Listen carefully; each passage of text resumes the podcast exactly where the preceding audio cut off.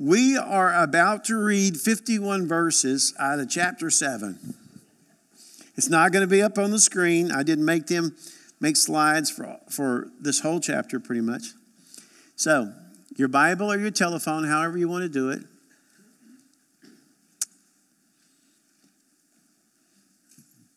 You ready? when we get done with Acts, we will have read Acts. Here we go. And the high priest said, Are these things so? And Stephen said, Brothers and sisters, or brothers and sisters, brothers and fathers, hear me. The God of glory appeared to our father Abraham when he was in Mesopotamia, before he lived in Haran, and said to him, Go out from your land and from your kindred, and go into a land that I will show you. Then he went out from the land of the Chaldeans and lived in Haran. And after his father died, God removed him from there into this land in which you are now living. Yet he gave him no inheritance in it, not even a foot's length, but promised to give it to him as a possession and to his offspring after him, though he had no child. And God spoke to this effect that his offspring would be sojourners in the land belonging to others, who would, who would enslave them and afflict them for 400 years. But I will judge the nation that they serve, said God. And after that, they shall come out and worship me in this place. And he gave him the covenant of circumcision. And so Abraham became the father of Isaac and circumcised him on the eighth day. And Isaac became the father of Jacob, and Jacob of the twelve patriarchs. And the patriarchs, jealous of Joseph, sold him into Egypt. But God was with him and rescued him out of all of his afflictions and gave him favor and wisdom before Pharaoh, king of Egypt, who made him ruler over Egypt and over all his household. Now there came a famine throughout all of Egypt and Canaan and great affliction, and our fathers could find no food. But when Jacob heard that there was grain in Egypt, he sent out our fathers on their first visit. And on the second visit, Joseph made himself known to his brothers, and Joseph's family became known to Pharaoh. And Joseph sent and summoned Jacob, his father, and all his kindred, 75 persons in all. And Jacob went down into Egypt, and he died, he and our fathers. And they were carried back to Shechem and laid in the tomb that Abraham had bought for a sum of silver from the sons of Hamor and Shechem. But as the time of the promise drew near, which God had granted to Abraham, the people increased and multiplied in Egypt until there arose over Egypt another king who did not know Joseph. He dealt shrewdly with our race and forced our fathers to expose their infants so that they would not be kept alive. At this time, Moses was born, and he was beautiful in God's sight. And he was brought up for three months in his father's house, and when he was exposed, Pharaoh's daughter adopted him and brought him up as her own son. And Moses was instructed in all the wisdom of the Egyptians and he was mighty in his words and deeds. When he was 40 years old, it came into his heart to visit his brothers, the children of Israel. And seeing one of them being wronged, he defended the oppressed man and avenged him by striking down the Egyptian. He supposed that his brothers would stand, would understand that God was giving them salvation by his hand, but they did not understand. And on the following day, he appeared to them as they were quarreling and tried to reconcile them, saying, Men, you are brothers. Why do you wrong each other? But the man who was wronging his neighbor thrust him aside, saying, Who made you a ruler and judge over us? Do you want to kill me as you killed the Egyptian yesterday? At this retort, Moses fled and became an exile in the land of Midian, where he became the father of two sons. Now, when 40 years had passed, an angel appeared to him in the wilderness of Mount Sinai in a flame of fire in a bush.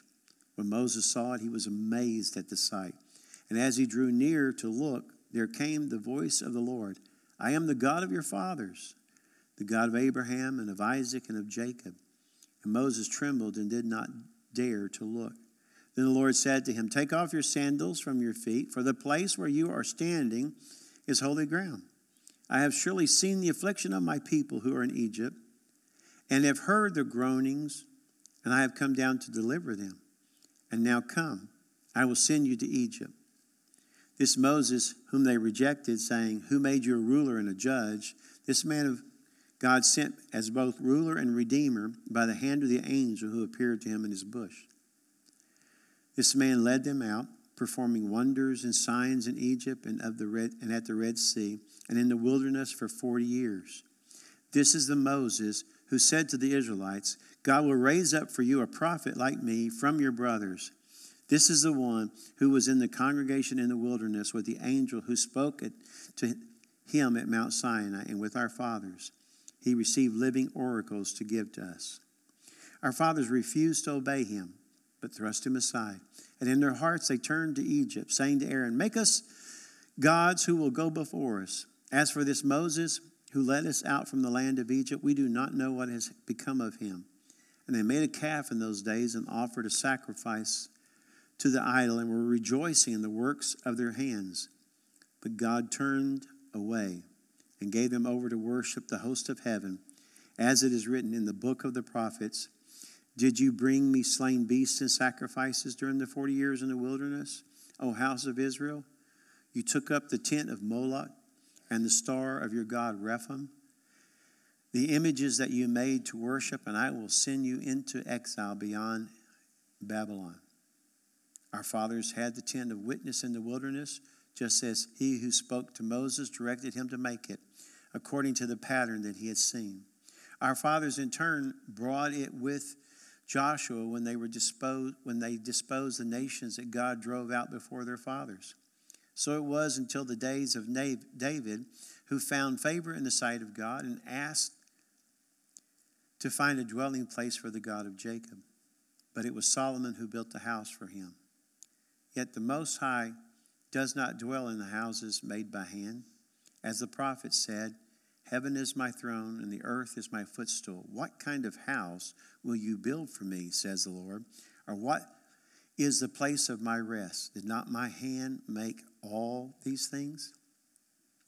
You stiff necked people, uncircumcised in heart and ears, you always resist the Holy Spirit. As your fathers did, so do you. Which of the prophets did your fathers not persecute? And they killed those who announced before him the coming of the righteous one, whom you have now betrayed and murdered. You who received the law as delivered by angels and did not keep it. Father, I pray that you guide us as the words are timely. And Lord, I believe very urgent. Anoint your servant, I pray. Amen. The greatest concern I have for the modern church is basically expressed right here in what Stephen is accusing this group of doing resisting the Holy Spirit. I think that's the biggest problem we've got in America right now in the churches. There is this resistance of the Holy Spirit. The Holy Spirit is in the earth for a purpose. Shake your head if you agree. The Holy Spirit is here for a purpose. Uh, and I'm going to do a quick little review here. You ready? Uh, they're going to come up here one at a time, but here's the first one The Holy Spirit's here to convict. He convicts of sin. And that's not just a one time thing where He convicts you of sin and you ask for forgiveness and you become a Christian. That's a constant thing. He's always convicting. Every time we start erring, or going off track, that's what the Holy Spirit does. He convicts to bring us back on track. Look at the next one. He also confirms our salvation. He's the way, he's the reason why we know we really are saved. His spirit bears witness with that. But he also empowers us to be a bold witness. That's what we see in the New Testament. And then we also know, and Jesus set the directive in place, that he was going to guide us into truth. And that is all truth. Not just the truths I like, but the truths I need, the truths that are life changing. He's going to guide us into all truths. And he produces the fruit of God in us, right? The fruit of the Holy Spirit. We can't, we can't conjure that stuff up. That's, that, that's him. That's the Holy Spirit's work inside of us to produce the fruit that makes us look and, and, and behave like we ought to behave as children of God. And then the last thing here, which is the one you might not be thinking about, but it's where I'm focused today, he prepares the church as the bride of Christ. The work of the Holy Spirit is to get us ready for our wedding party, okay? He is the one preparing us for the bride of Christ. Uh, now, here's, here's Stephen ends up getting stoned when he gets finished with his sermon. And I'm hoping that nobody has rocks in their pocket because we're going to cover some material today. But the first thing I really want you to get is this when we resist the Holy Spirit, we are committing spiritual suicide. We are. We were not designed to not be governed and led by the Spirit of God. His whole goal was that He would reside in us.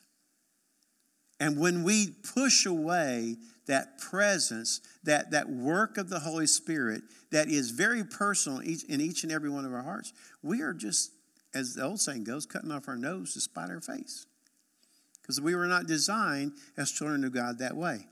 So many churches in America are getting further and further off because it's simple. They are resisting what the Holy Spirit's trying to do in their midst whether it's convict them of sin or whether guide them into truth, whatever it is, if we resist that, then what do we do? We create another man made thing that basically is, is designed to please us as opposed to lead us in the ways of God. Now, not all churches are doing that. There's some good churches, but there are some churches that are literally entertaining the same lies that Adam and Eve bought, that it's about us. It's about me. It's not about you, it's about Him. And then there are some churches that are just, folks, I think they're appalling. I watched the Easter service at a church, and there was no way on earth God was in that building. Appalling.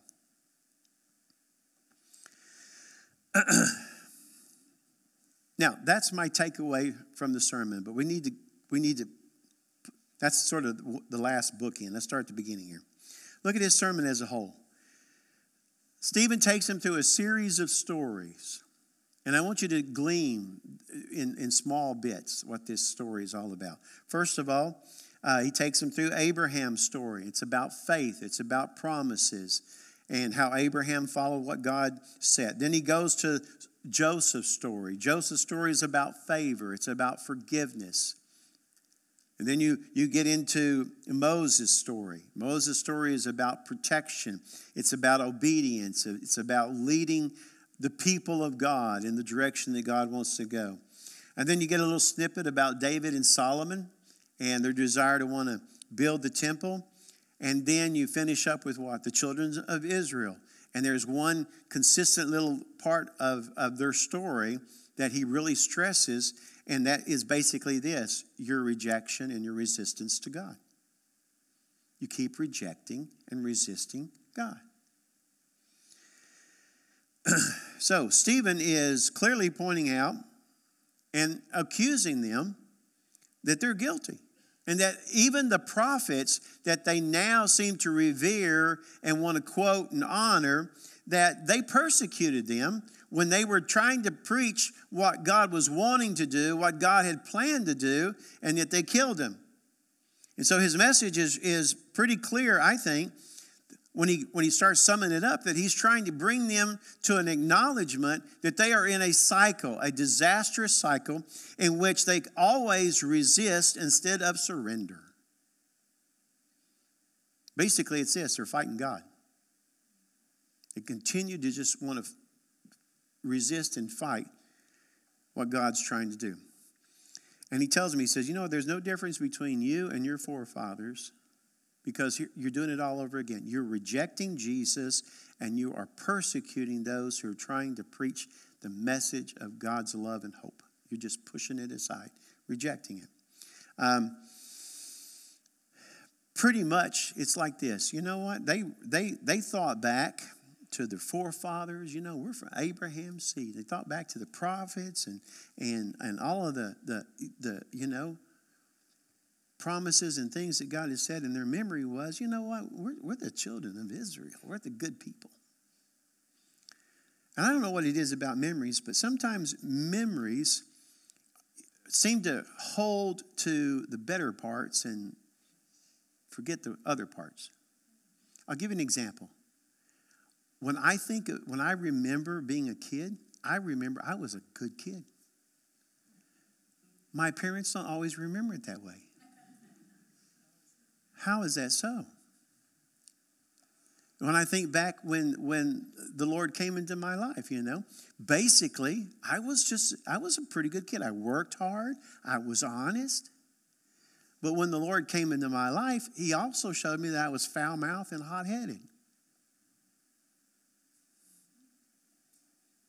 And I'm glad I do remember that because it gives me a humility when I think that God would say, Yeah, I can use this, not in that present condition, but I can change that condition. I can use this. Do you remember what you were? Some of you would make me look like an angel. You know who you are. And some of you, maybe you'd say, oh, I wasn't that bad. Good for you. Some of you are raised in church, went to Sunday school your whole life. Yet I find it interesting that even when you went to church and, and was raised in Sunday school and raised in the right ways and all that kind of stuff, that still there was this moment when all of a sudden you realized you needed Jesus. You needed a Savior. Something was awakened. Our memory. We, I, I, I, we, we tend to, to let our memory be the staying point. Stephen is standing there in front of this high priest, the Sanhedrin, and you know what he is? He's a picture of God's grace and redemption. A man who loves Jesus more than anything. And yet he's standing there as a picture of God's grace versus their old traditions, and they're stuck where they were. So, this next statement I'm going to make is the most important statement I'm going to say all day. Stephen's account of their history, would you put that part up there? Stephen's account of their history demonstrates how a current experience battles with remembered experiences. Now, I'm going to give you just a second because that's, that's really what I want you to get. How a current experience battles with remembered experiences. I simply have one point. Salvation is not supposed to be a memory, it is supposed to be the heartbeat of our life right this moment. Salvation is supposed to be the very reason why you're living now, your heartbeat most important thing there is. so, with that, let me ask you this question When's the last time you really felt the Spirit of God moving inside you? When's the last time you were stirred? When's the last time you wept? Or you shouted? Or you got passionate? When's the last time you were spending time with the Lord and your 30 minutes in the morning ran out, but you weren't going to leave? because he was too real. His presence was too. When? The right answer would be recently. You see, the thing is, is it's supposed to be a current event right this moment. Stephen infuriated them because he is he is talking about something that is right now that he knows. And they didn't have it. He had a fresh experience. You know what they had? They had memories. They had ideologies. They had a tradition. We are Abraham's children. so while he's walking, talking example of grace, they're an example of a dead, dried up tradition. And while he is showing love and reaching out to give them the good news of Jesus Christ, they're responding by getting more and more angry at every word he says. So if you're getting angry at me today, just remember that. I would imagine everybody here is grateful for your salvation. Amen? Praise God. But are you head over heels in love with Jesus right this moment? I don't doubt your salvation. But are you head over heels in love with Jesus Christ at this very moment? Sometimes what holds the church back is literally the memories, the memories of God. the faithfulness, when they think about it. Because here's the bottom line, folks it is more comfortable for us sometimes to just live in the, the goodness of, of what God has done as opposed to the passion of this moment of being in His presence. We are, the Bible says, the bride of Christ. Everybody understand the terminology? What's the church? The church is the bride of Christ. Okay? Now look at me. We have not even consummated the wedding yet. How can it become passive already? This is courtship. Are you with me? This is courtship. And yet, and yet, for so many people, their relationship is already because, well, you know, I, I, guess if that's the case, then, Pastor, I've been courting the Lord for 50 years. Well, good. But I don't know about you, but whether you courted your wife or your husband for six days or six months or two years, if it got old before you got married, it probably didn't happen. Because the courtship is the passion, it's the, it's the, it's the presence. Oh, I, I can't wait to be with her. I can't wait that I can hold her hand. I can't wait for the moment to be back in her presence. That's the courtship. That's the time in which we're living right now. I don't want my relationship with the Lord to turn into a memory before it's actually turned into the great event. I want it to be a current event. I want my love for the Lord to be so intimate, so, so personal now that it just makes the devil furious. I'm doing a thing, getting ready for a podcast we're going to do called What is a Christian? And I'm going to tell you something. You ready? I don't want the world to look at me and say, well, he's a Christian, because that doesn't mean anything to anybody anymore, hardly. But man, I do want the world to look at me and say, that guy, he is in love with Jesus. And you know how that happens? See, so, so much of what we call Christian has got a past experience that makes them want to call themselves Christian. But the guy that's in love, the woman that's in love with Jesus, that's happening every morning, every day. It's current, it's passionate. so think about this. Why do so many people resist a fresh move of God in their hearts? Why? Why, when the Lord wants to be the burning passion and fire inside of us, do we resist that?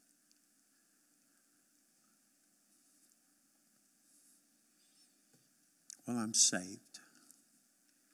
you know, I made a statement in the first service. I want to make it again. Jesus did not die to keep you out of hell. He died to get you back to the garden where every day you and he had a relationship. Every day. That's what he that's what he that's what he paid the big price for. You do understand that, right? Easter was just a few weeks ago. He, he paid a big price. Why? To bring back the relationship to bring back that intimacy that was totally gone. And because of that, he deserves a loving, current relationship instead of an old, tired one, a traditional one. In fact, I'm going to put that up here a traditional relationship is one that holds commitment at the expense of passion. Well, I'm committed to the Lord. Well, that's awesome. I, there's nobody, I, I don't, everybody I know in here pretty much is committed to the Lord. But are you passionate in your relationship? Is it so current that there is a stirring inside of you that you can't wait to be in His presence? Now, here's where you might want to throw a stone, but just listen and hear me out. Folks, too many people, their relationship with Jesus is like a 50 year old marriage. It's comfortable and it provides companionship but we ain't married yet. what this relationship is supposed to be is two that are in love, longing for the day when we will be together and be one.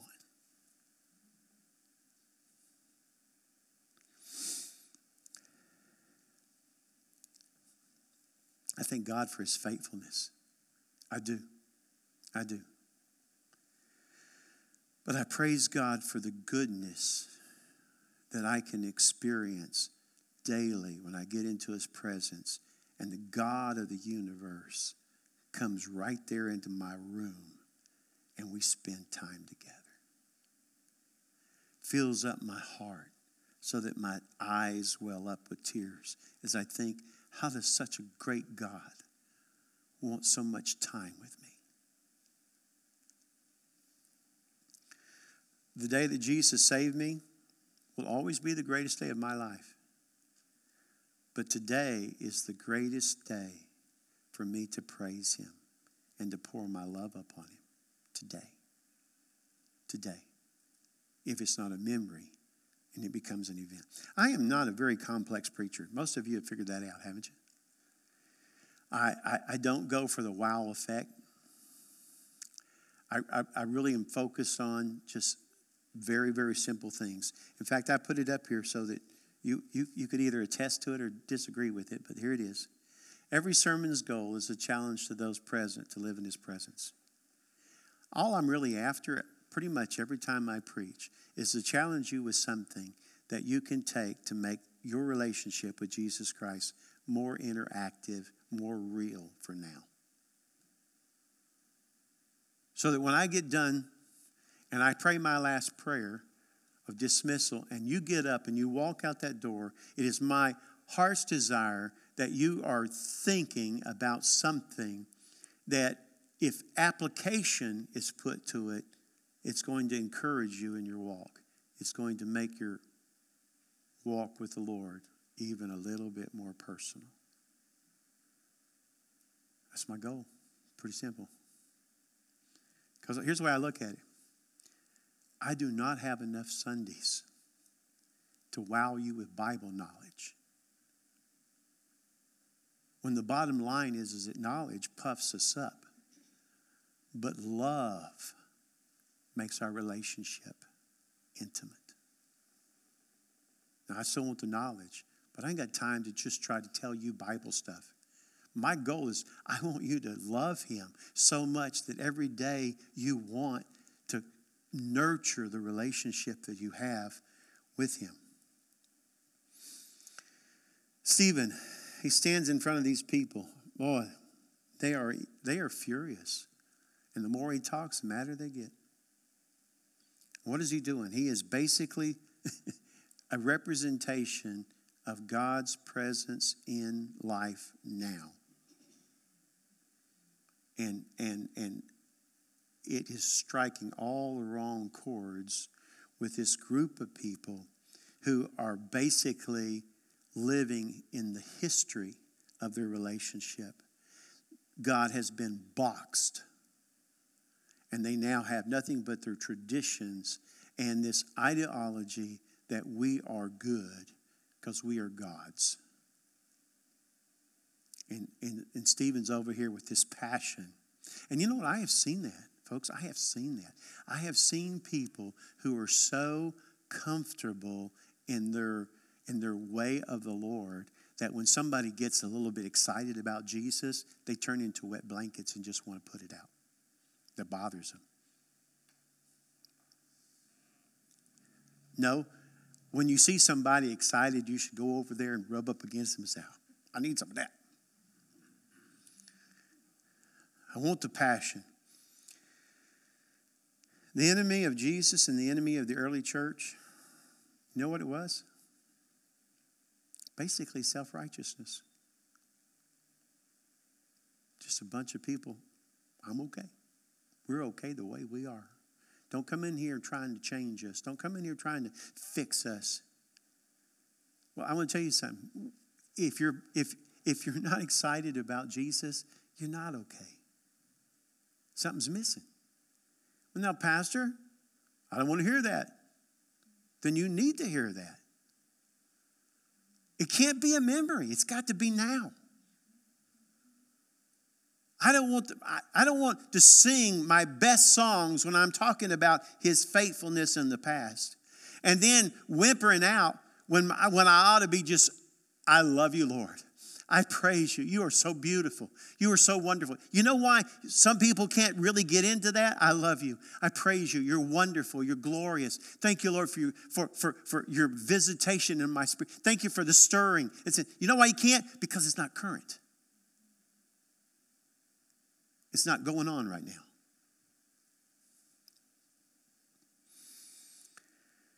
They were bent out of shape. And here's a good reason why God did not get permission to do something new and fresh.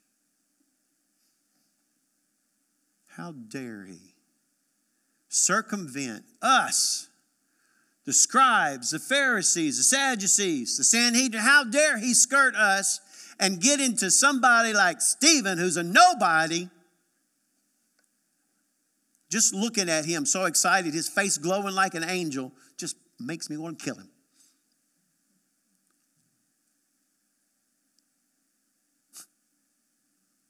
Folks, it can happen all over again. You might not actually kill nobody, but it drives you nuts when you get around people that are passionate, excited about it. The last note you're going to see is this one the enemy of great is always the good we're enjoying right now. The enemy of great is always the good we're enjoying right now. If you think where you are is good, then that's the greatest reason why you won't pursue more. You look at me, look at me. You listen? If you what you where you think you are right now is good, that's the greatest reason why you won't pursue more. Because this is good.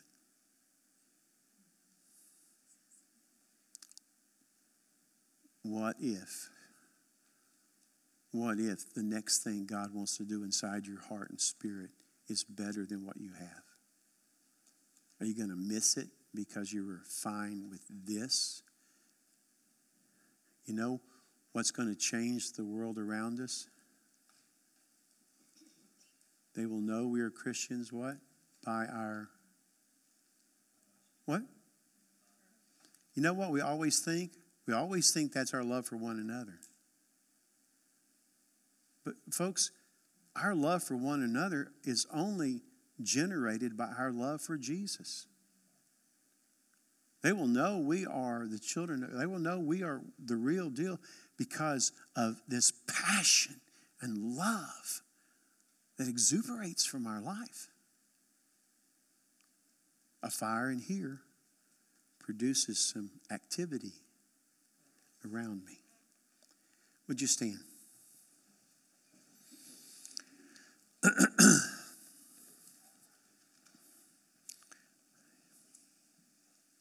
Father in heaven,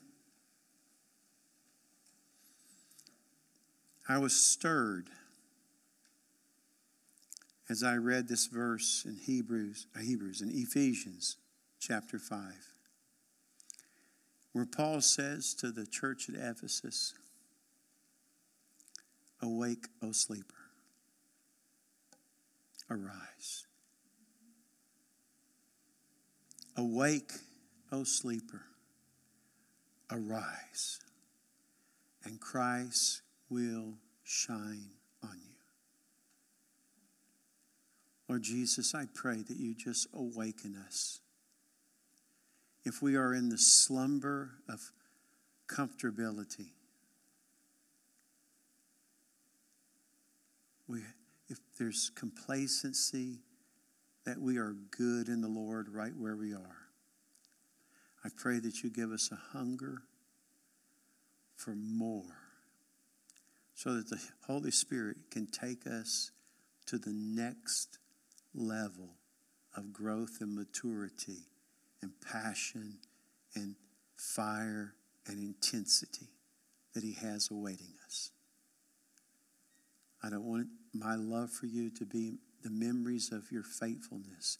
I want it to be the praises on my lips of how much I love you right now. I pray this in Jesus' name for us. Amen. Amen.